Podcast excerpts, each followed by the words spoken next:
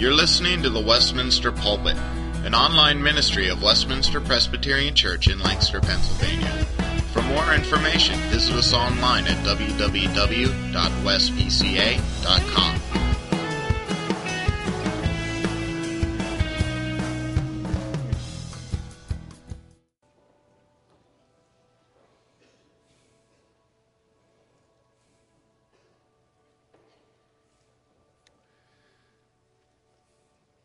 last few Sundays in particular, I felt the need to make sure that anyone visiting with us understands the at least the general sweep of, of logical development of what has been explored from the pulpit in the recent months, because the subjects of these last few weeks have been startling subjects, and for people to walk in and say, Oh my goodness, I'm not sure that I knew any church ever dealt with those subjects.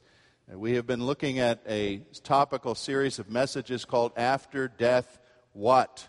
Having considered some basic areas, having considered the believer's strong and firm hope that we are with Christ, our souls are with Christ assuredly and immediately after death, I then departed for a number of weeks, three weeks on the subject of judgment, and now the fourth week on the subject of that word we don't even want to utter, even in church what is hell? Now, I assure you, this is the last Sunday I intend to deal with this difficult subject. And after breaking for December to look at other things in the Christmas season, we'll come back, Lord willing, in January and February, those whole months, to look at the blessed side of eternity, at what God promises for believers in the resurrection life and the new heavens and the new earth. So that'll be a whole different way of seeing things than the awful things we've been looking at. But we've acknowledged we have to see these truths if we're to understand the gospel. And so today I read from Revelation chapter 20, a text that you might truly say could really be called almost the, the most grim and awful text in all of the Bible. It is the last place in the Bible that hell is spoken about. I won't be developing this text in detail at all. It's, it's more of a jumping off place, I would say, today for a broad consideration that we'll be looking at a topic, but I will certainly mention it during the message. I pick up in the middle of this chapter 20 of Revelation. It's telling of the mustering of Satan's forces. Of course, it's a text that speaks in symbol of, of great events that don't necessarily one for one correspondence in a literal way as they're described, but nevertheless, it does describe real events of history. And Satan is bringing together his forces against the people of God, as I pick up in the middle of a, of a text here in verse 9. We read this They marched across the breadth of the earth and surrounded the camp of God's people, the city he loves. But fire came down from heaven and devoured them. And the devil who deceived them was thrown into the lake of burning sulfur, where the beast and the false prophet had been thrown, and they will be tormented day and night forever and ever. And then I saw a great white throne, and him who was seated on it Earth and sky fled from his presence, and there was no place for them. And I saw the dead, great and small, standing before the throne, and books were open. Another book was opened, which is the book of life. The dead were judged according to what they had done, as recorded in the books. The sea gave up the dead that were in it, and death and Hades gave up the dead in them, and each person was judged according to what he had done. And then death and Hades were thrown into the lake of fire. This lake of fire is the second death. If anyone's name was not found written in the book of life, he was thrown into the lake of fire. Oh God, our Father, these are solemn things. We cannot omit them from our faith hard as they are to dwell upon. But once again, we pray that in all that we consider about it, the Lord Jesus Christ might shine through. For his glory we pray. Amen. In 2001, it was my habit to take Tuesdays off. And so on September 11, 2001, it was my day off, and I had slept in a little bit. Carol and I had a late breakfast. I know we had a couple of tasks around the house we intended to do. But for some reason, I flipped on the TV to see if there was any news. And I, as all of you, was absolutely shocked to see the first scene on my television screen one of the World Trade Towers with thick black smoke pouring out of its side.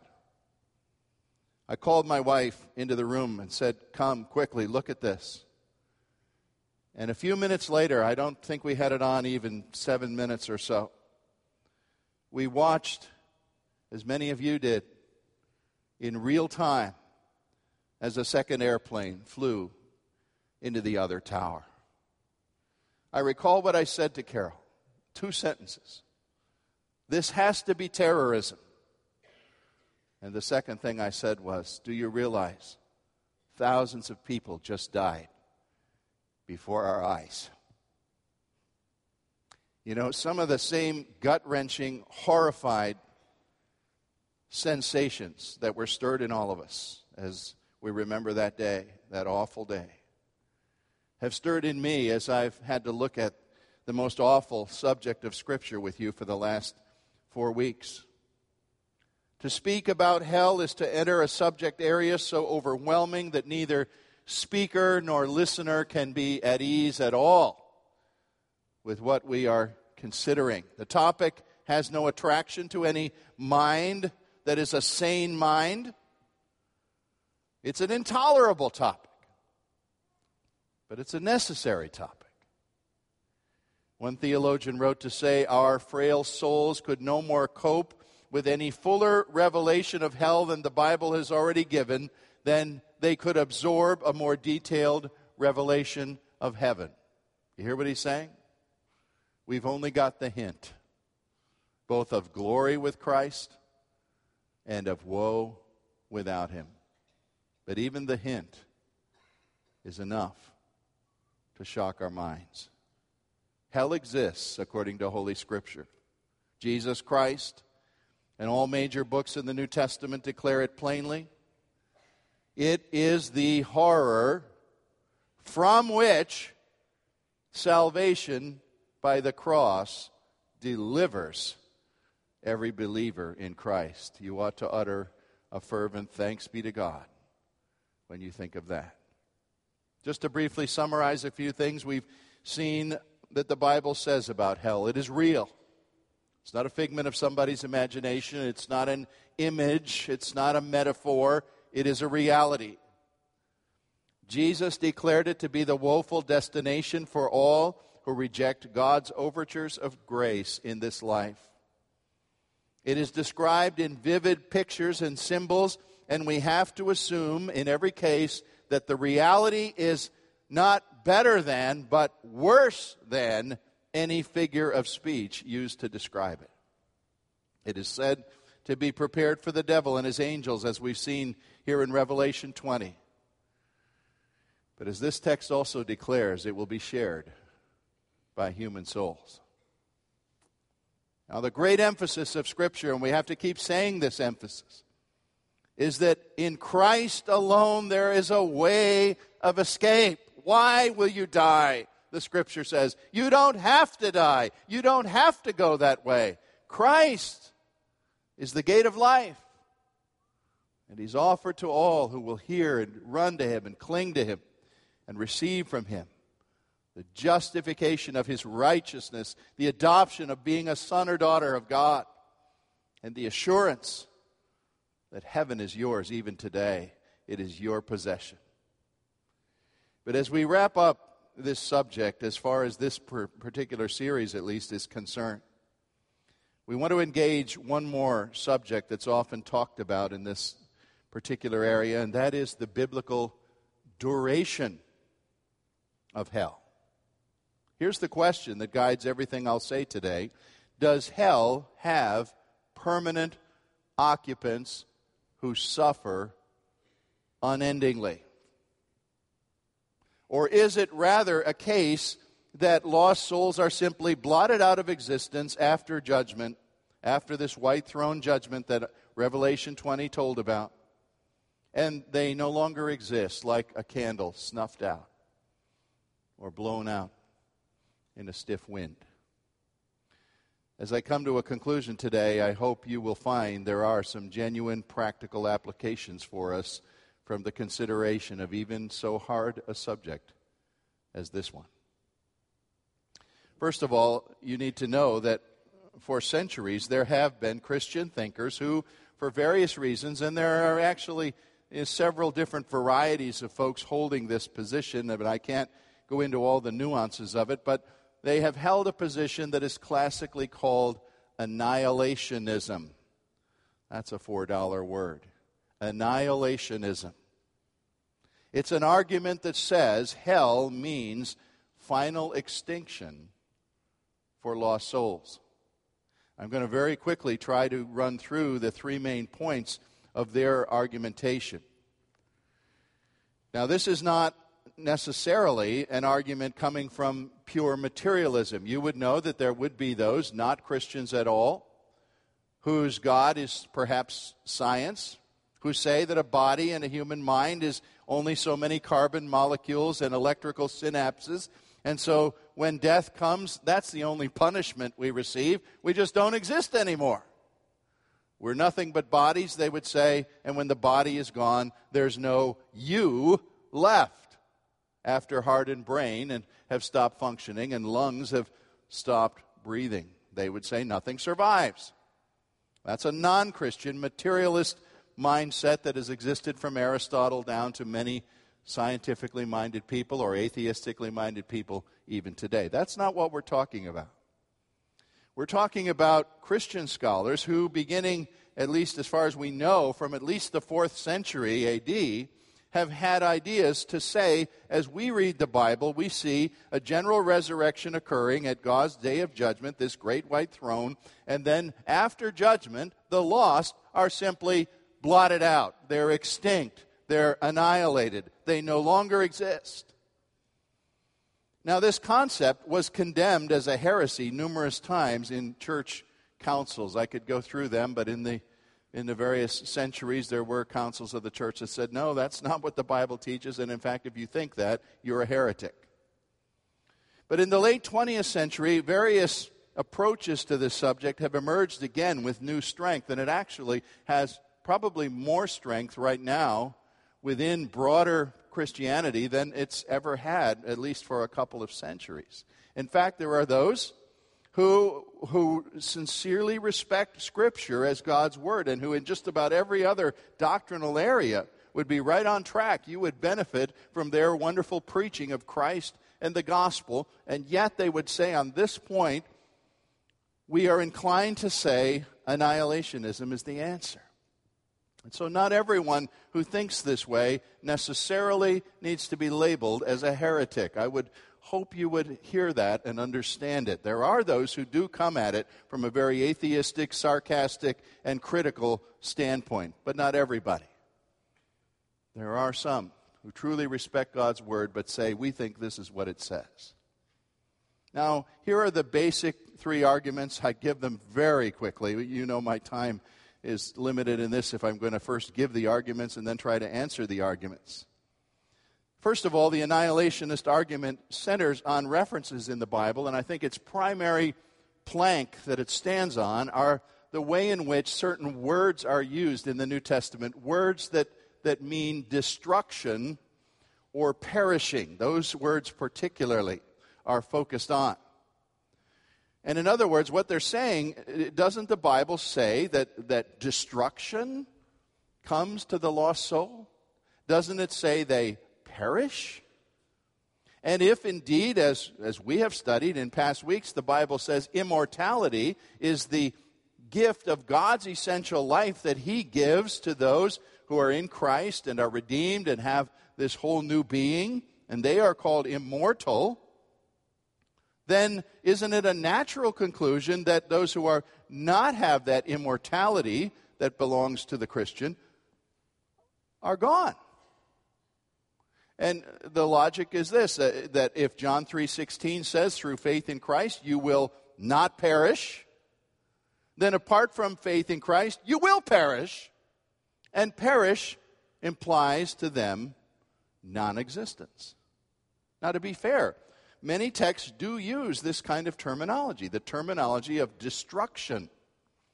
And one of the key ones would be Matthew 10:28 where Jesus told us that we shouldn't fear things in this world, but fear God, quote, who has the power to destroy body and soul in hell. Or perhaps 1 Thessalonians 5 3, another example, which says that Christ's great second coming, unbelievers will suddenly realize what is happening, and it says destruction will come upon them suddenly.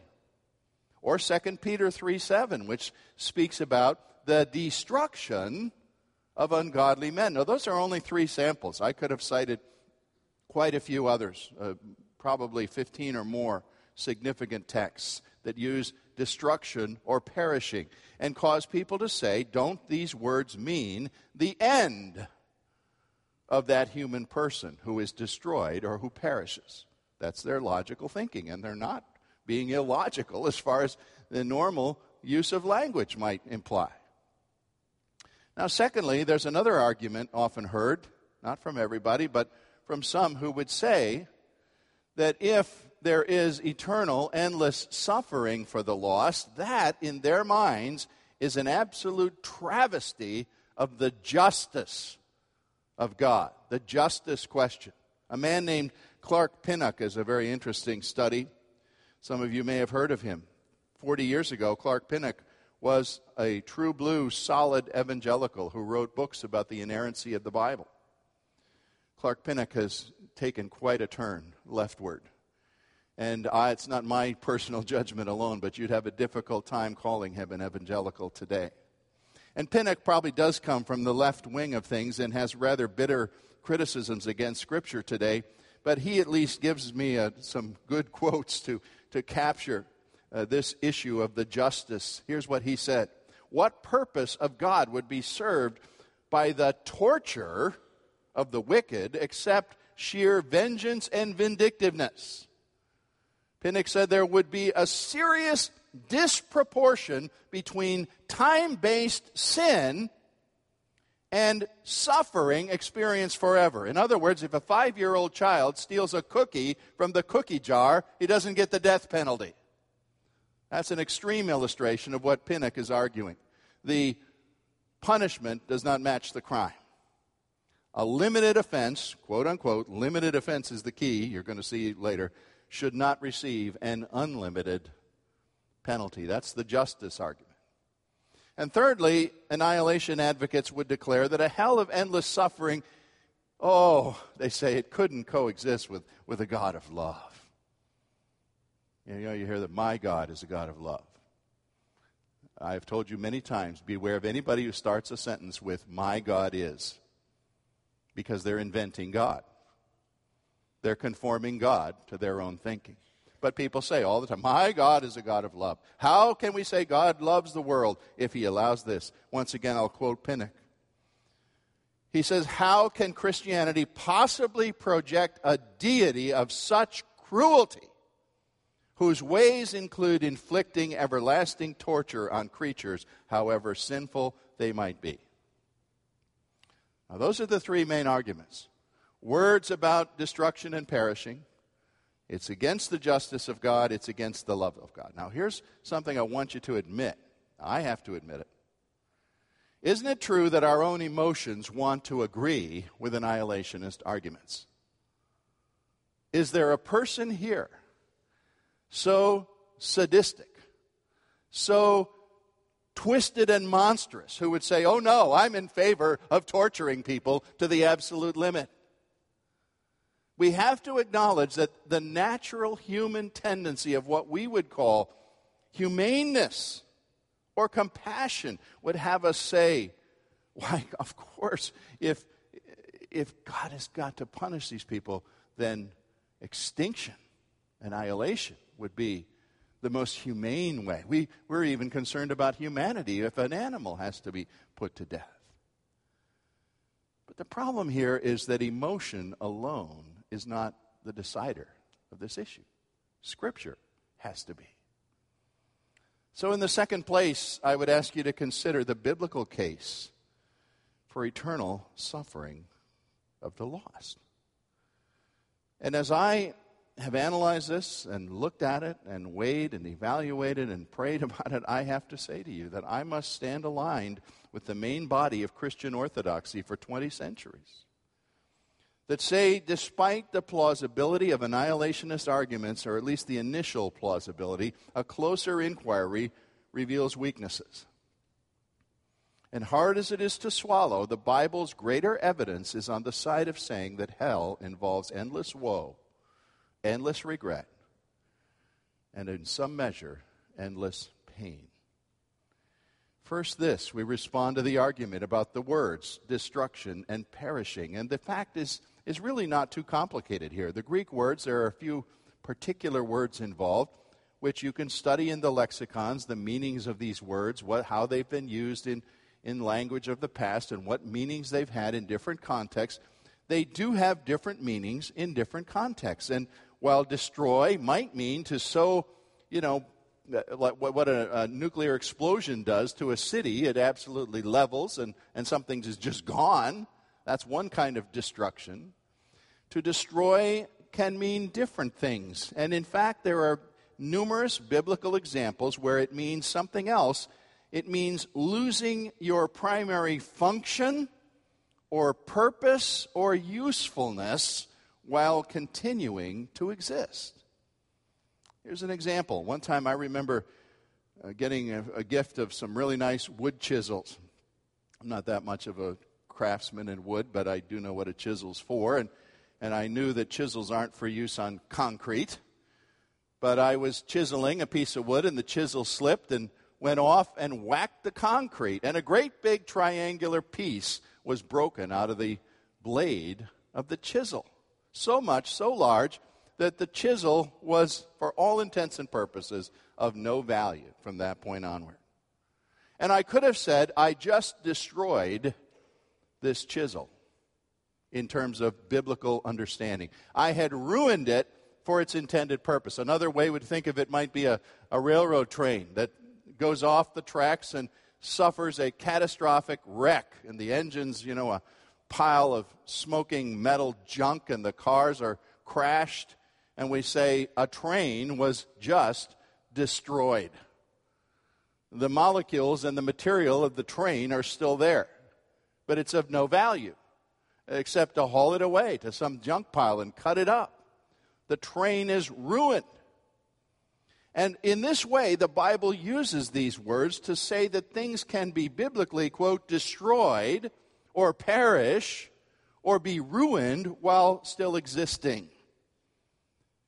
And really, when you think about it, if you know that your God intended function in this world, in, in time and eternity, is what we say to glorify God and enjoy Him forever, and yet you come to a place where you no longer can do that, and you're just an empty shell of a human created in God's image, you're ruined.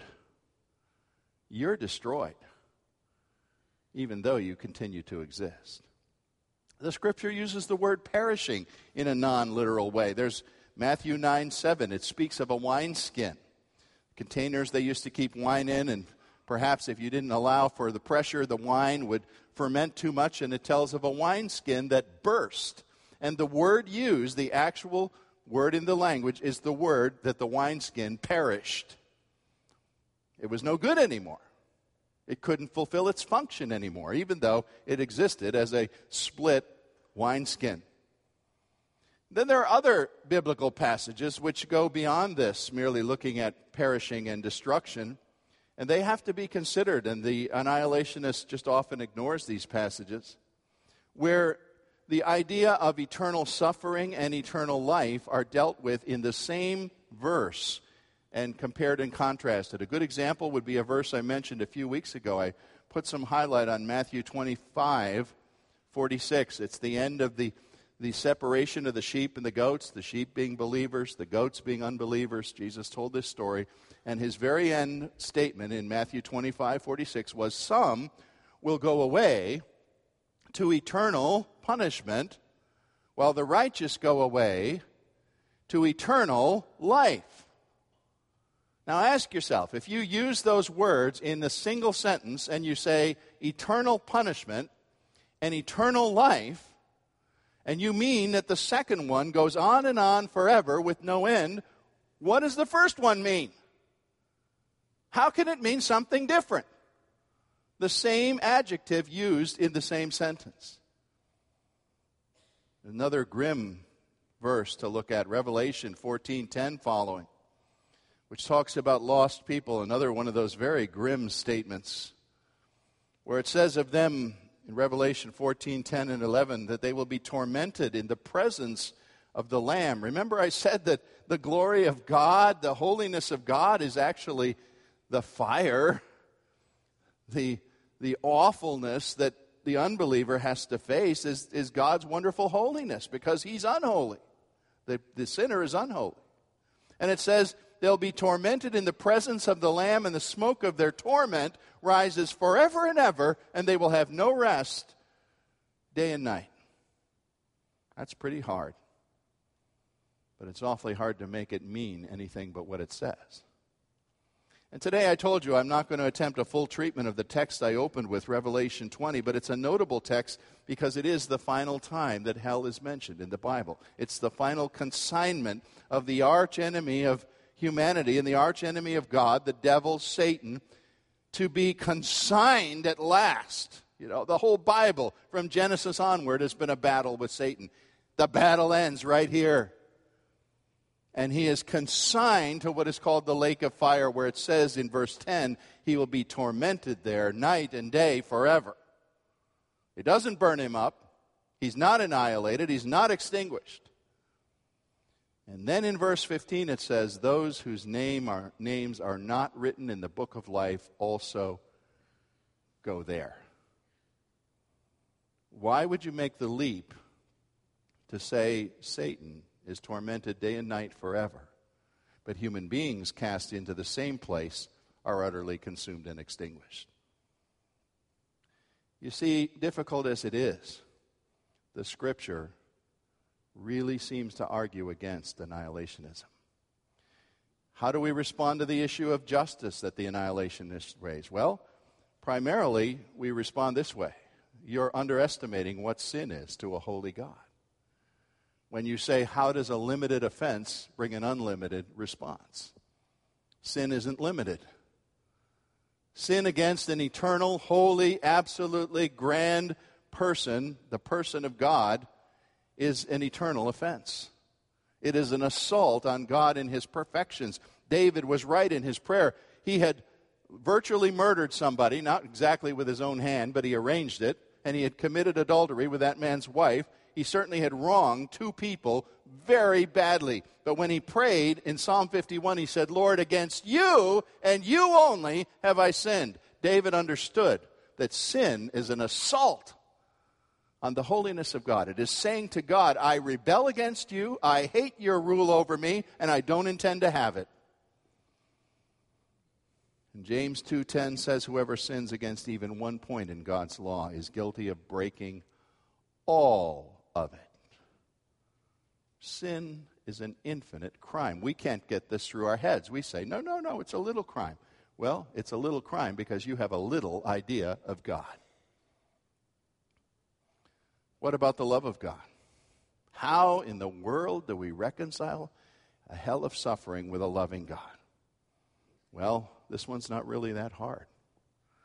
It was the love of God that led Jesus Christ to his cross where he met the awesome pain of hell and eternal condemnation by his Father, taking my sin on him until he had to cry, My God, why have you forsaken me?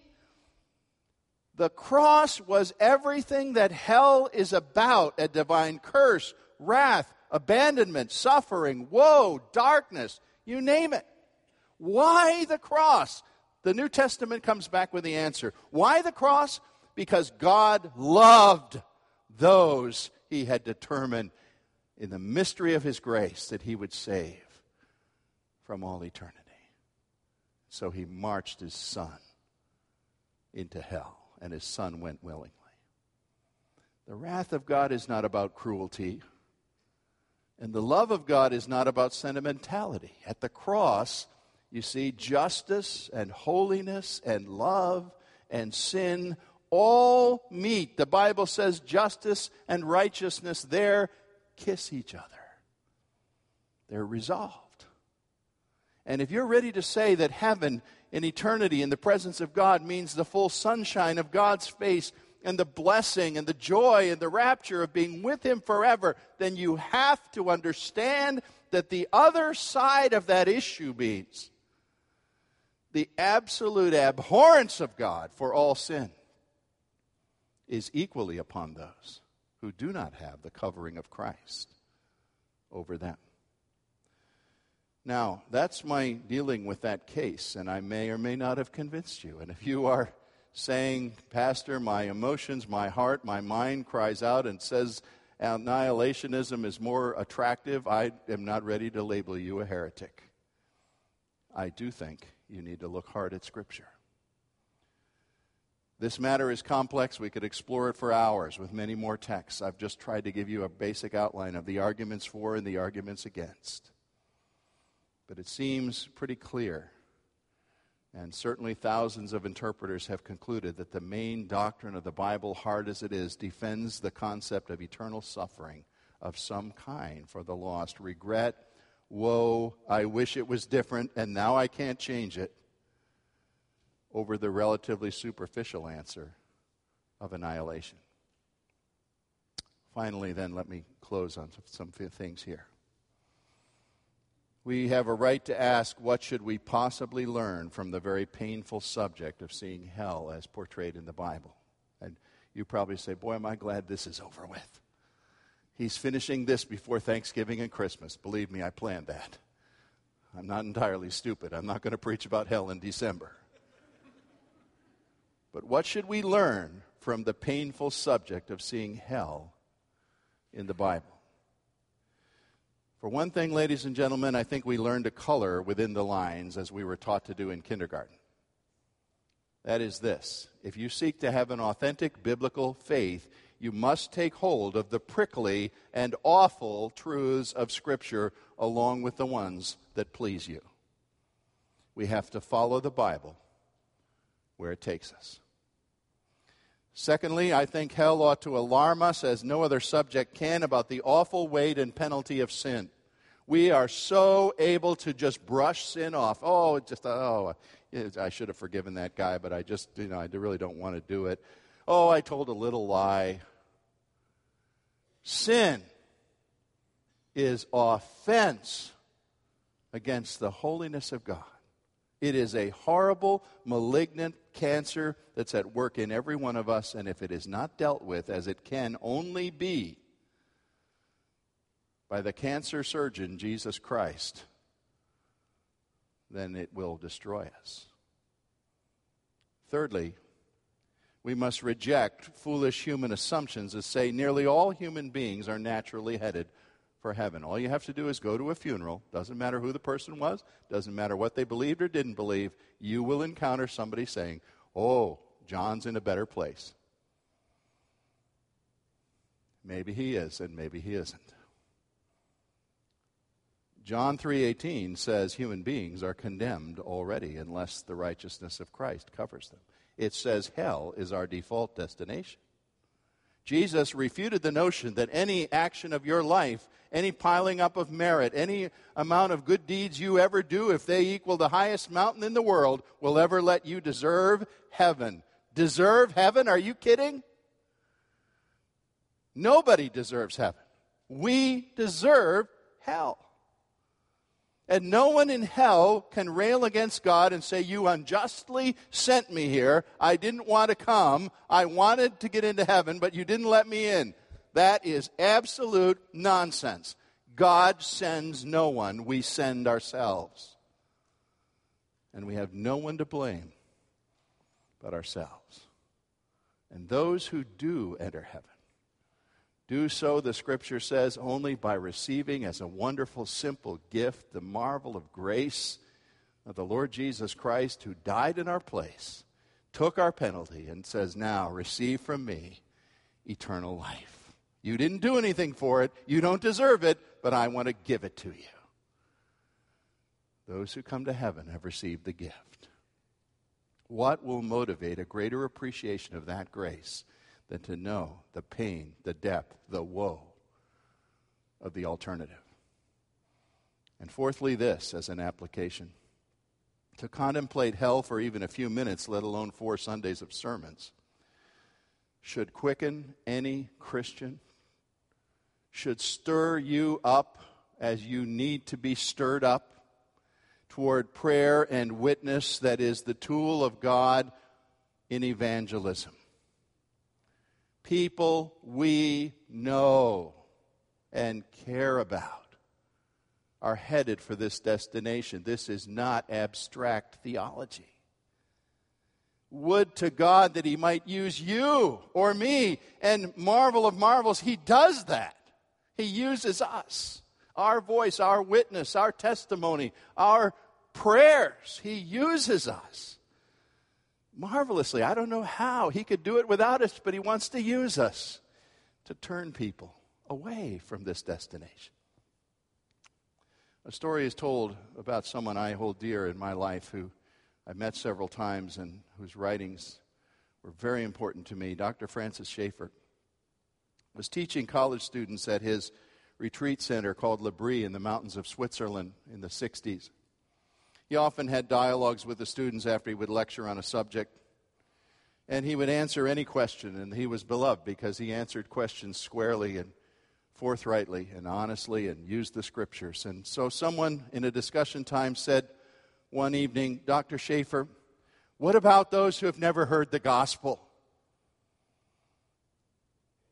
And the students were puzzled because this eloquent pastor scholar didn't answer right away.